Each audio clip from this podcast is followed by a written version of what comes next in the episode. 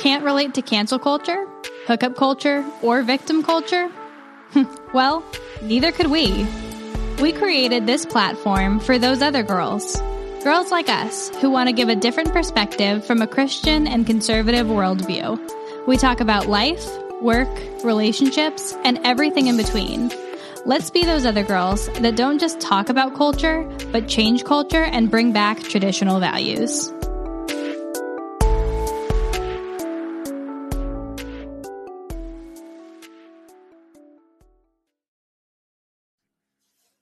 Hello, everyone. You're listening to Those Other Girls. I'm Mallory.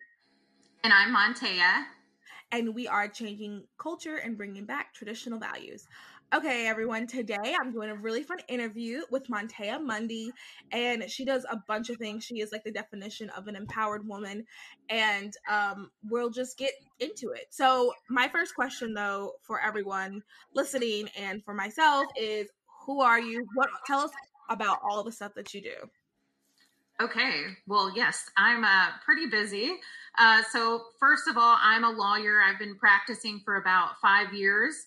Um, my specialty is actually hemp law, but I have my own practice where I do a lot of general civil matters. Um, I'm also very active. I serve on the Cabinet for Future Female Leaders, um, and I know you do as well.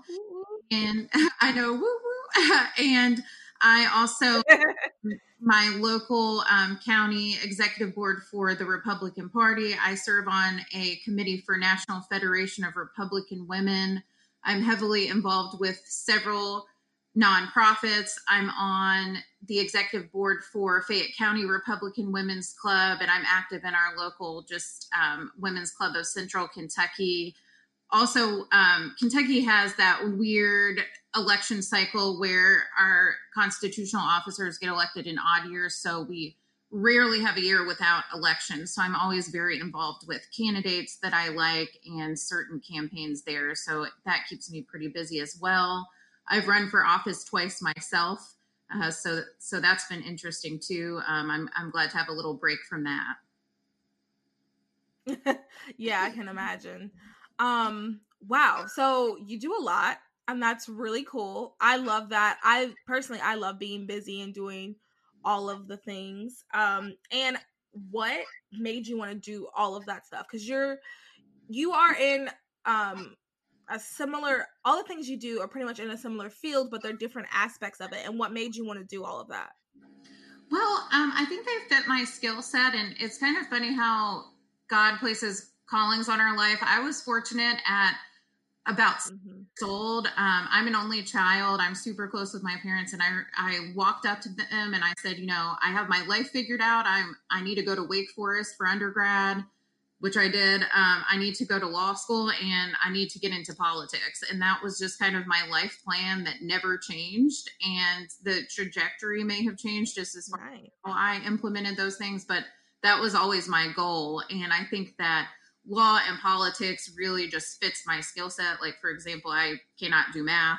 I'm not a STEM person, uh, but I do public policy and things like that. So I think I also played to my my skills. And you know, if you like it, it's not.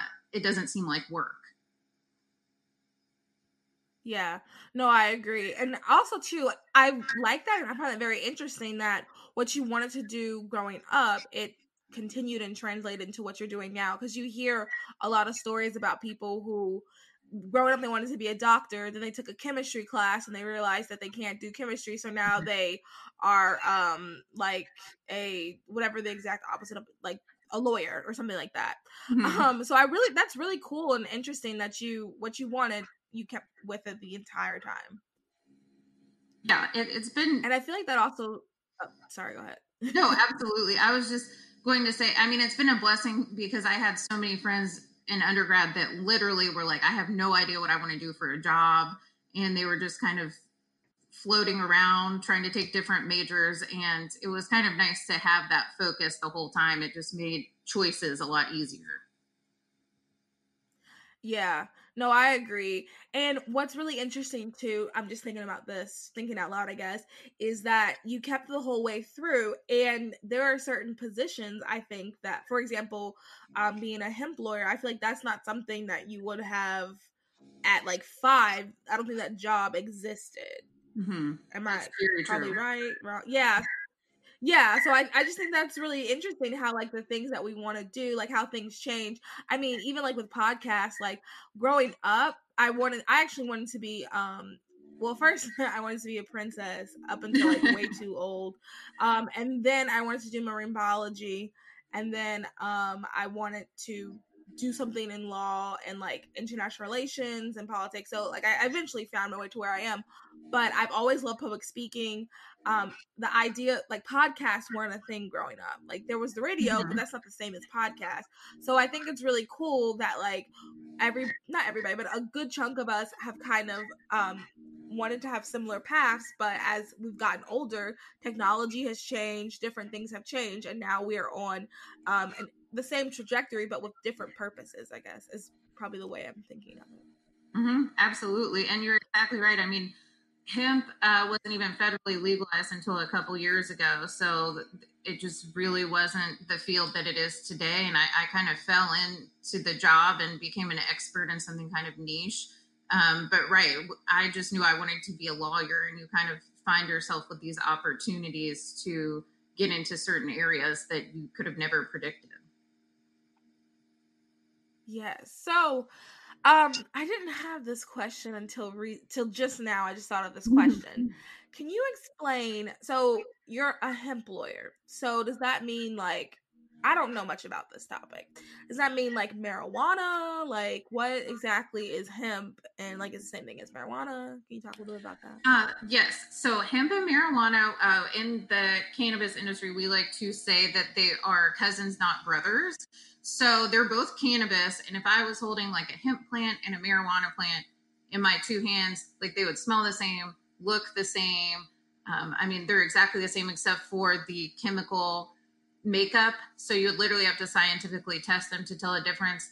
Hemp um, is has a low THC content. So in order for you to get like the same high you would get off of like a joint, you would have to smoke like 10,000 pounds of hemp. So people are not getting high off hemp. Oh. What's cool about hemp versus marijuana is there's no ceiling on it, right? So like literally if you look around your room, everything could ma- be made of hemp. The clothes you're wearing, what you're eating, drinking, your furniture, um, your bedding, like everything could be made of hemp, which is cool. Whereas marijuana kind of has a ceiling because it's used for psychoactive properties. So hemp is federally legal. Um, when I was running for city council, I live on a small farm. I had a lot of agricultural area. And since there's currently no approved pesticides for hemp, it's great to be grown on former tobacco land because you don't use pesticides on tobacco. So I went and met with this hemp company uh, that was pretty new here in Lexington where I live. And I was kind of like, hey, can you like give me a tour and tell me some more about hemp because I want to be able to discuss this topic intelligently. Well, long story short, they ended up offering me a job as general counsel. And I Oh wow. Absolutely. And so it was exciting because I also got to pair that with a lot of legislative things and government affairs, which is kind of my first love. Um, and then unfortunately, just with the hemp market and COVID, that company went into receivership, um, even though some of the owners remained my clients for a while. So that's how I ended up starting my own law firm. And I still do uh, specialize in hemp here and there, but it was an awesome opportunity. Um, the company I worked for, we solely processed into CBD, but of course, you can use hemp for grain and textiles and rope and all sorts of other things. Um, so it is different from marijuana, and honestly, because of cross pollination issues and things like that, in states where both are legal, the hemp and marijuana lobbies kind of fight with each other a lot. So in Kentucky, we're pretty fortunate. As our um, our ag commissioner, here's one of my best friends actually we've been friends for a long time and he says we've been given the gift of hemp and we need to do with that what we can and it kind of simplifies things because you aren't having these arguments back and forth it's like hemp is what we have that's what you can grow that's what you can get a license for and you're not dealing with the marijuana lobby Yeah. Okay, that's really interesting. Um, because I do think like people who aren't really into either one just think of them as the same. Because I remember Mhm. there's like a new hemp CBD shop down the street from my house, and I remember seeing it, and my parents were like, "Oh my god, I could not believe like what has the state turned into?" Oh my! And I remember thinking like, I feel like you're like they're they're different. I don't know how, but I think they are. Like I don't think it's a legit marijuana shop Mhm. right at like near our house. Um, so that's really interesting. I I didn't I knew they were different, but I just didn't know like how different they were. So okay, this is also kind of oh sorry, go ahead. No, you're fine. I- Yeah. I just was. Um, I'll tell you really quickly. I um, had a so a lot of what I would do when we would get into contract disputes and things is when I would go into the courtroom, and I do love to litigate and, and be in court, but it's a lot of judge education because right, it's new, and and so judges kind of don't know a lot about it. Yeah. How would they? And we're setting a lot of precedents. And I went before a judge I used to see all the time in Northern Kentucky when I did um, foreclosures and insurance defense and stuff and he's a very well seasoned judge. But I remember I walked up to make my argument, and he said, "Is this the weed case?" And I'm like, "Oh no." I could spend like 30 minutes doing a science lesson about like, well, judge, like weed's federally illegal, um, hemp is not. Here's what this is. Here's the licensing law, and uh, so I mean, even some of the most intelligent people, they just don't have a reason to know the differences. Yeah. And now there's a lot of um like MLMs that are selling CBD oil and Mhm. it's everywhere. It is. So, um I just of another question in relation to this. So, you know, recently um the I believe it was the House voted on whether to um allow I think the law was um or the motion or whatever it was was about um making marijuana federally legal. Yes. Do you think that like your personal opinion, do you think that's a good idea? How do you think that'll affect the hemp industry? How do you think that will affect um society? If you can share that. If not, I understand like job purposes if not, but Oh. if you have opinions on that, what are I- they? Yeah, I so I absolutely have a lot of opinions on that. Um, I- I'm a hundred percent Ooh, good. several reasons. I'm not someone that has like ever done drugs or whatever. I I don't smoke eater, and just marijuana in any way. But the reason that I'm for it is uh, kind of twofold. One, selfishly here in Kentucky, if you if you look at the polls, seventy percent of people, this is you know we're a red state, so seventy percent of all of Kentucky, they want at least medical marijuana, and that's because it's great for people with like epilepsy and chronic pain and anxiety and so many things. And um, you know how I believe you start is you have dosage and pill form or whatever so that people know what they're getting. But the reality is, all cannabis is a holistic thing that's grown in the ground, whereas you have no idea what you're ingesting with some of these prescriptions. The second and probably main Mhm. for it is just like with hemp, the first step to regulating it is you have to federally decriminalize it. So that's what they did with hemp. And so then you were able to put in place all of these licensing laws, regulations. Um, like, for example, with hemp, anyone can buy it. Uh, well, you may have to be over 18 or something to buy CBD, I'm not sure. But to grow it and to be able to handle it and process it, you have to have these really specific licenses.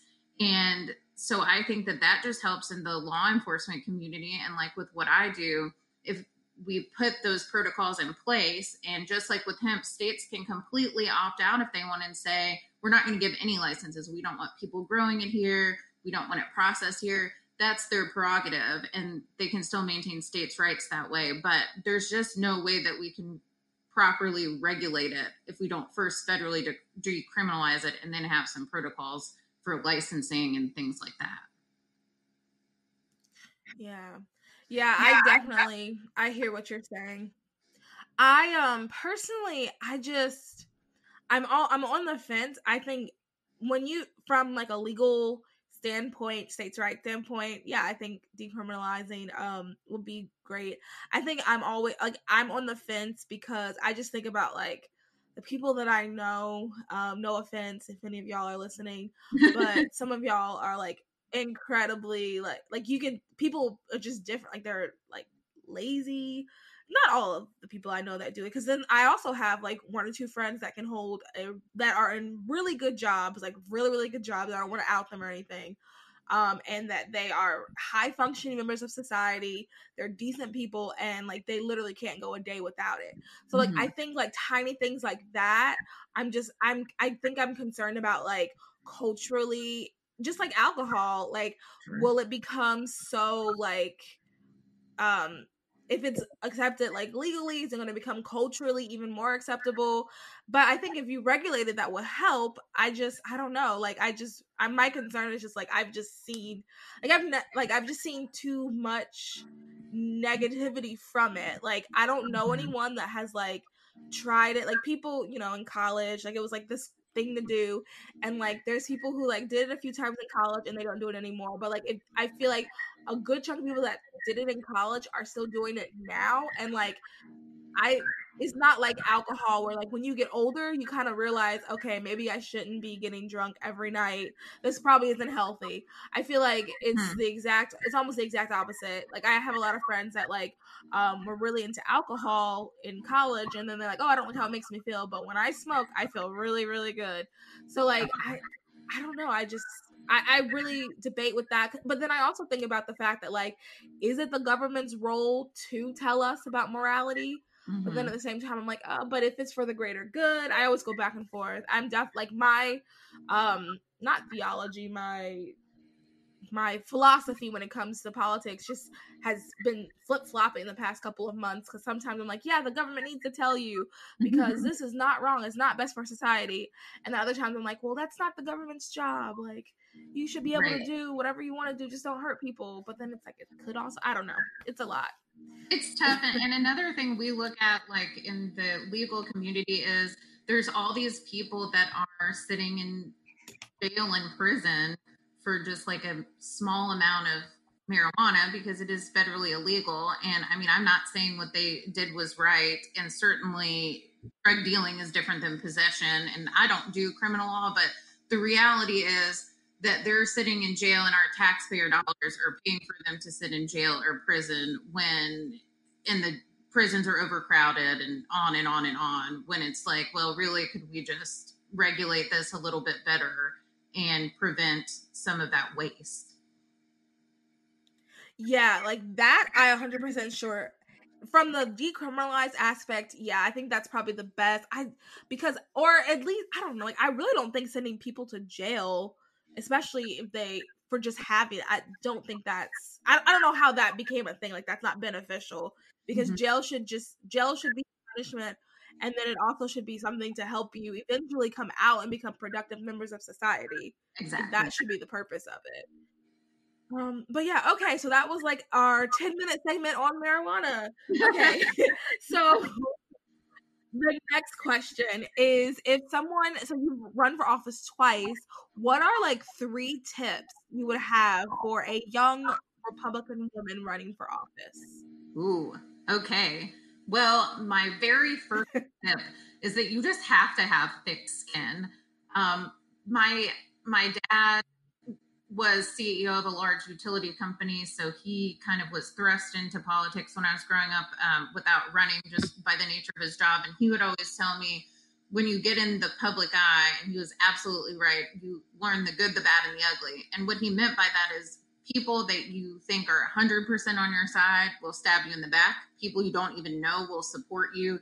And right. really learn who your friends are and who's going to be there for you but you have to have thick skin. I mean when i ran i ran against this like kind of crazy libertarian guy and i mean he made fun of everything from like how i looked how i talked like attacked my family and you just really have to kind of be like well i've been called worse by better and and soldier on. But you do have to have thick skin and i think that people think it's uncouth to attack especially young women but politics are dirty.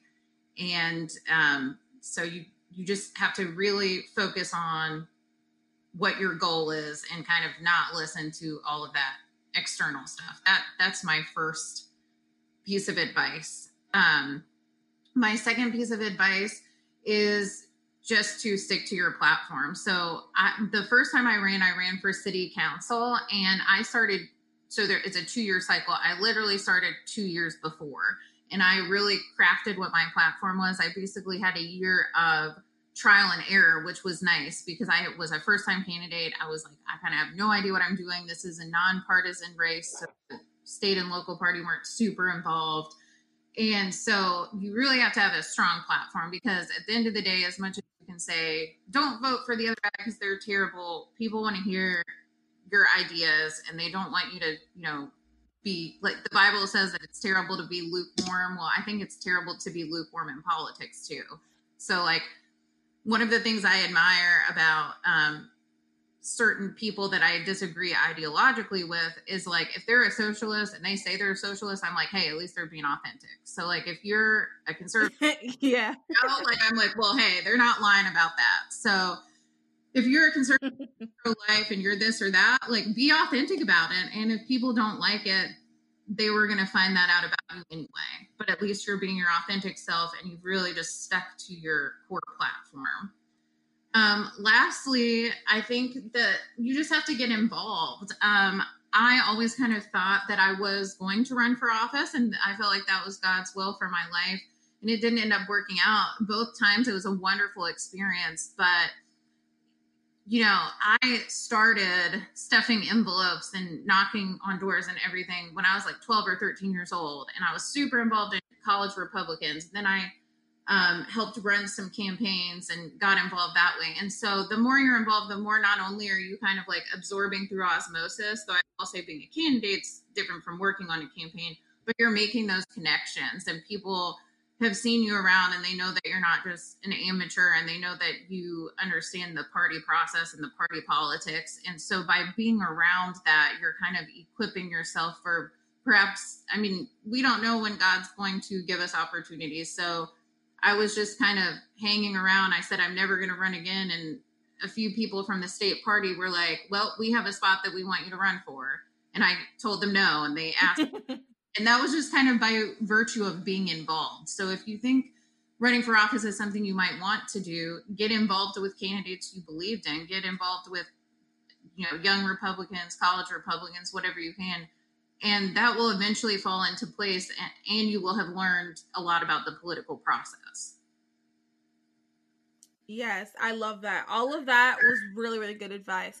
I know myself and a lot of other listeners um, have thought about it you know, obviously, if it were for me, it'd be like way down the road. But I know I've had a few listeners reach out and say they thought about it. Um, and that's really great advice. And to your last point about getting involved, um, I really love that you're saying that because that's something that um, Victoria and I talked about a couple episodes.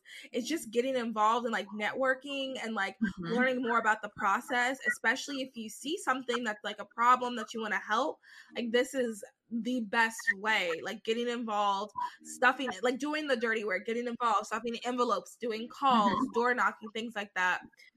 Okay so let's move on to like the fun less serious portion okay. of this episode. Okay um i'm gonna ask you a few of your favorites.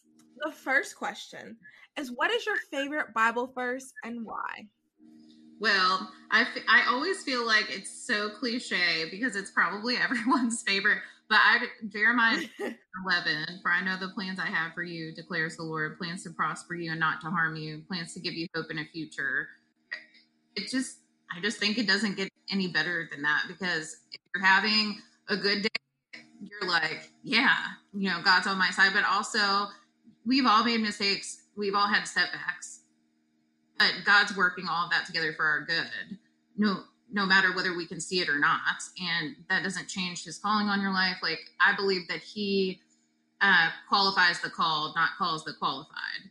And so that verse, Amen. Realize like whatever it is He has for me, like I by my own virtue probably can't do it, but you know He's in control, and it just kind of grounds me. So I'm sticking with that verse. I wish I had a more um, unique one, but I feel like the reason everyone loves that verse is because it's just so good in everyday life. Yeah, and it, honestly, it's so comforting, especially when everything is going crazy. Just thinking, like, you know what, God has a plan. Mm-hmm. I might not know what it is, but God does. It's so comforting. Mm-hmm. I agree. Okay, so next question. Um, let's say you are dating your dream guy and he wants to bring you flowers. What flower would you suggest?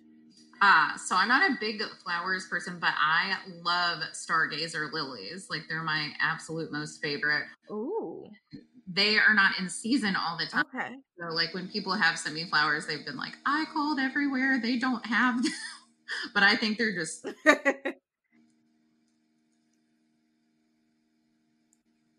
okay.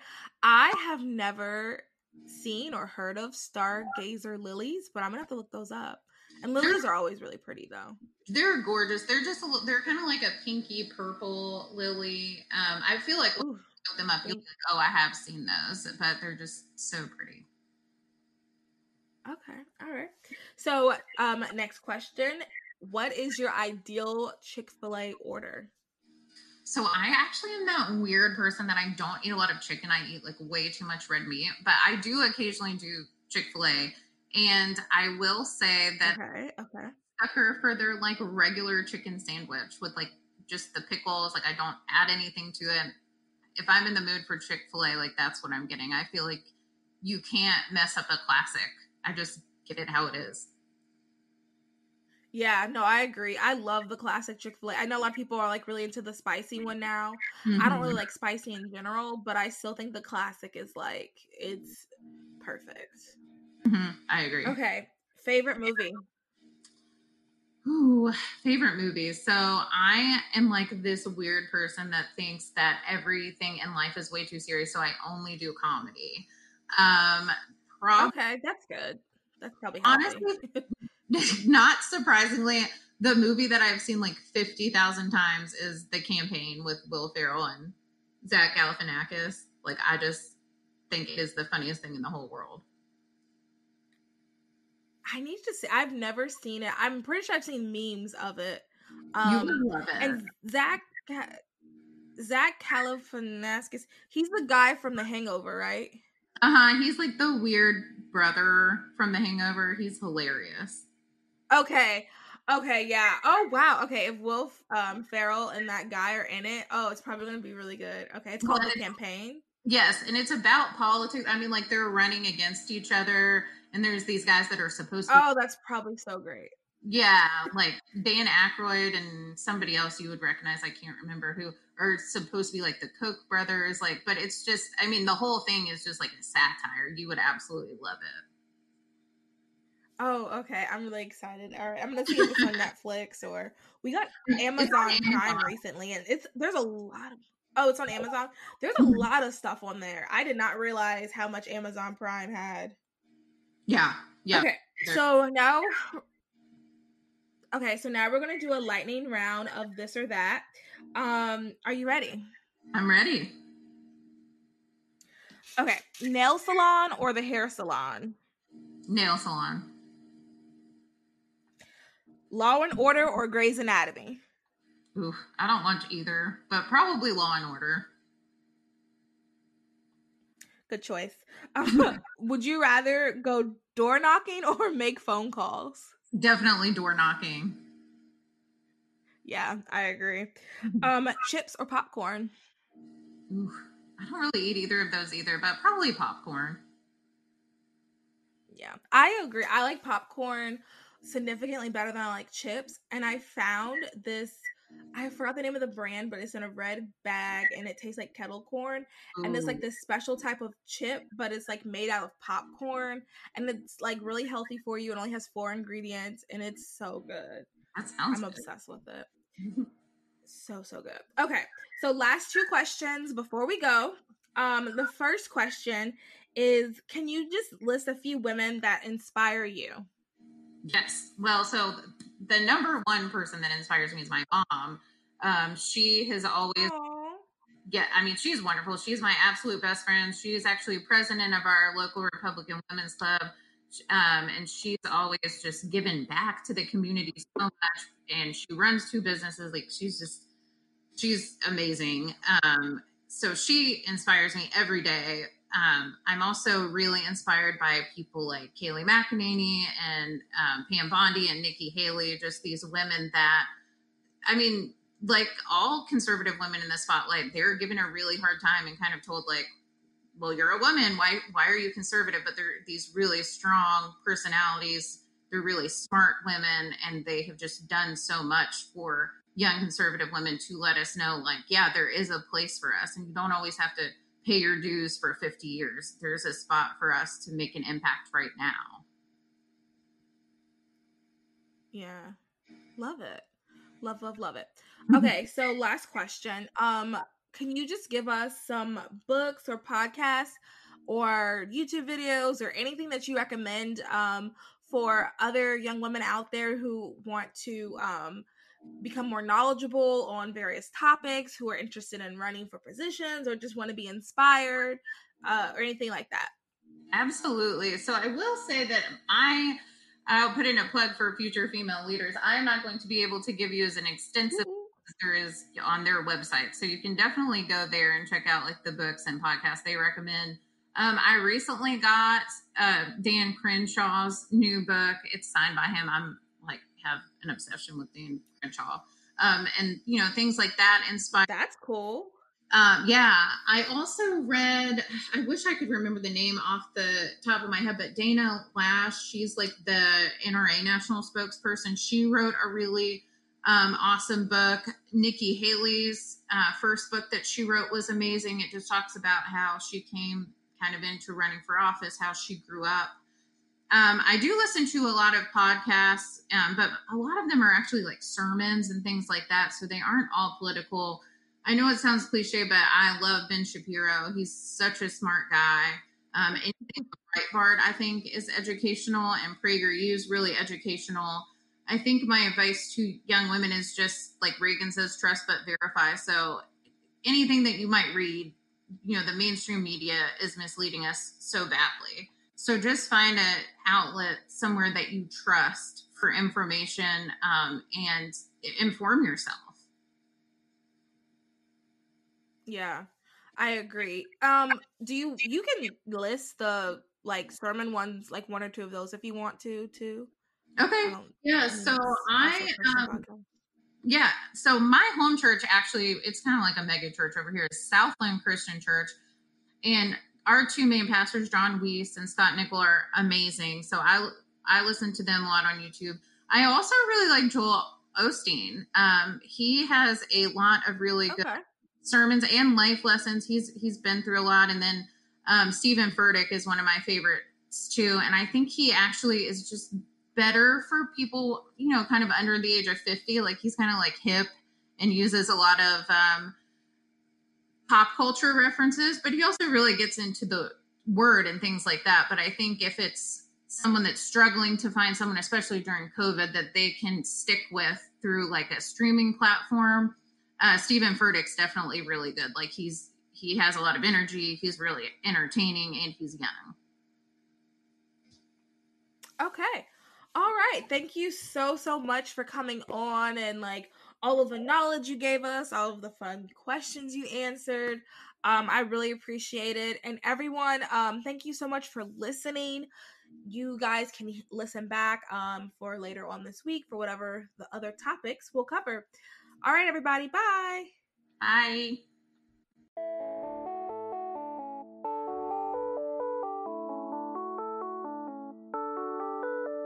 Thank you for listening to Those Other Girls with Mallory and Bailey. Make sure you like, comment, and subscribe on all of your favorite podcast platforms.